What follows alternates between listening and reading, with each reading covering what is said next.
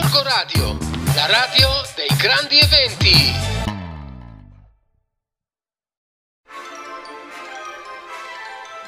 Mi sono mancata con questa voce bella arzilla e pimpante. La Miki va in biblio, è tornata, sana e salva, si è ripresa dall'influenza e nel nostro angolini dedicati ai libri in radio questa settimana vuol condividere con voi un libro che l'ho definito quasi perturbante, uh, un libro quasi di metafisica, onirico, mi sembrava di avere tra le mani qualcosa di veramente mm, surreale.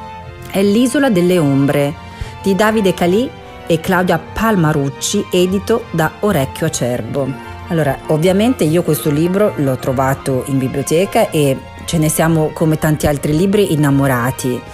Inizialmente quando abbiamo iniziato a sfogliarlo con Filippo mh, mm, abbiamo capito, contestualizzato che era un libro che parlava di animali, eh, con delle immagini mm, veramente un po' scure, un po' anche sinistre, un po' inquietanti eh, in, alcune, in alcuni passaggi. La storia è incentrata mm, sul dottor Wallaby.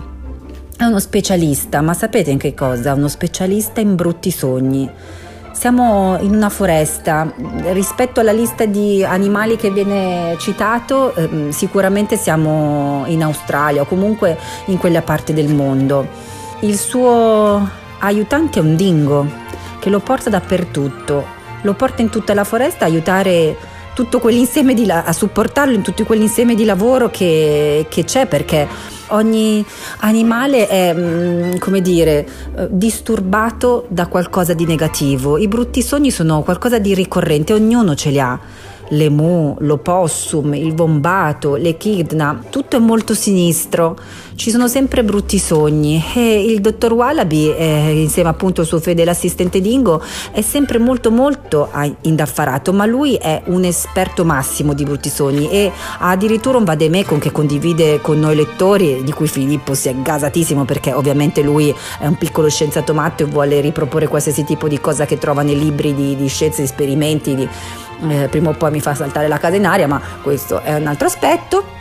Ma la cosa più sinistra è che a un certo punto della storia arriva il tilacino. Ovviamente arriva sempre un momento della vita in cui la vita ti dà uno scossone e ti mette di fronte a un ostacolo eh, che ti deve portare a un livello superiore.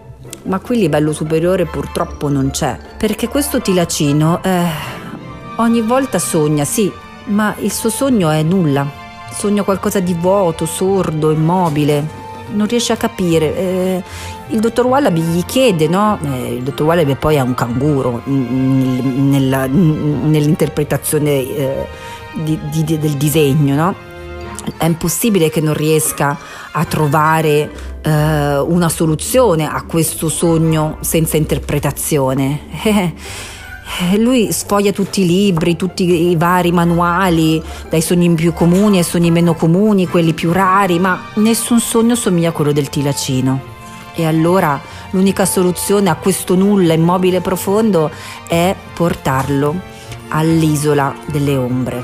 E qui sembra proprio dalle immagini, veramente sembra di attraversare il fiume, no? La vita verso l'inferno dantesco, no? cioè proprio un attraversamento dalla vita alla morte. Eh sì, il tilacino viene portato proprio su questa isola, l'isola delle ombre, dove ci sono gli animali che non hanno più anima, che non ci sono più, che non torneranno più, neanche tra qualche giorno, mesi, anni, millenni, perché purtroppo questi animali sono tutti estinti. E um, questo libro è un libro veramente perturbante, cioè ti, scuote, ti scuote anche da adulto, c'è anche Filippo è rimasto un attimo. Poi dopo è, è, raccontato anche in una forma ironica divertente perché poi ci sono tutti gli animali, le, le, grafiche degli animali scritte in latino, cioè quindi comunque lui che è affascinato da tutte le specie di animali eh, ha colto l'elemento positivo no, del, degli animali, ma poi quando abbiamo capito che certi animali si possono dissolvere nel nulla, allora lui eh, ci è rimasto un po'. Cosa significa mamma estinguersi? Non esserci più, ma quindi vuol dire che non ci sei più anche tu un giorno? Anche io un giorno potrò eh, sicuramente non esserci più, ma quello è un altro discorso, o meglio, è un discorso diverso.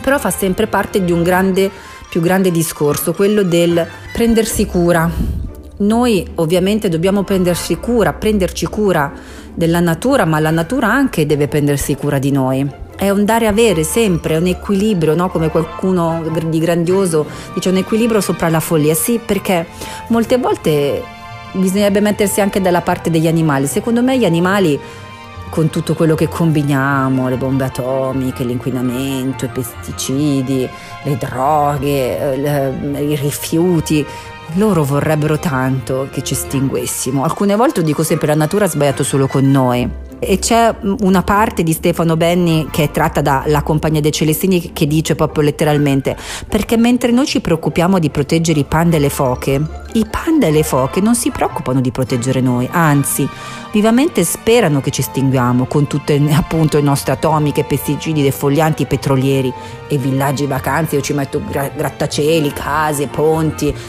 cemento, cemento, cemento. Dobbiamo veramente imparare a prenderci cura l'uno dell'altro Solo così potremmo evitare di sognare il nulla e potremmo evitare di perdere la nostra anima. Tantissimi animali si sono estinti fino ad ora e noi siamo degli animali, animali sociali, vero, i più difficili, complessi, diversi da tutto il resto del genere animale. Ma il pericolo è dietro l'angolo, è molto forte ed evidente e non c'è momento da perdere per educare i nostri figli all'importanza di prendere delle azioni serie contro i pericoli dell'estinzione in generale. Dobbiamo proteggere l'ambiente in cui siamo stati inseriti come dono. Dono scientifico, non dono di Dio, della religione, quella la voglio lasciare da parte il, noi siamo in un contesto, lo dobbiamo veramente salvaguardare in tutte le sue dinamiche, in tutti i suoi equilibri. Usiamo il nostro cervello, usiamo la nostra anima, usiamo il nostro cuore per difendere quanto è più prezioso che abbiamo, cioè noi stessi e i nostri figli, i nostri cuccioli, la natura in generale. Mi raccomando, leggetelo questa isola delle ombre. È come sempre per me meraviglioso. Un bacio dalla vostra amica in Bibbia.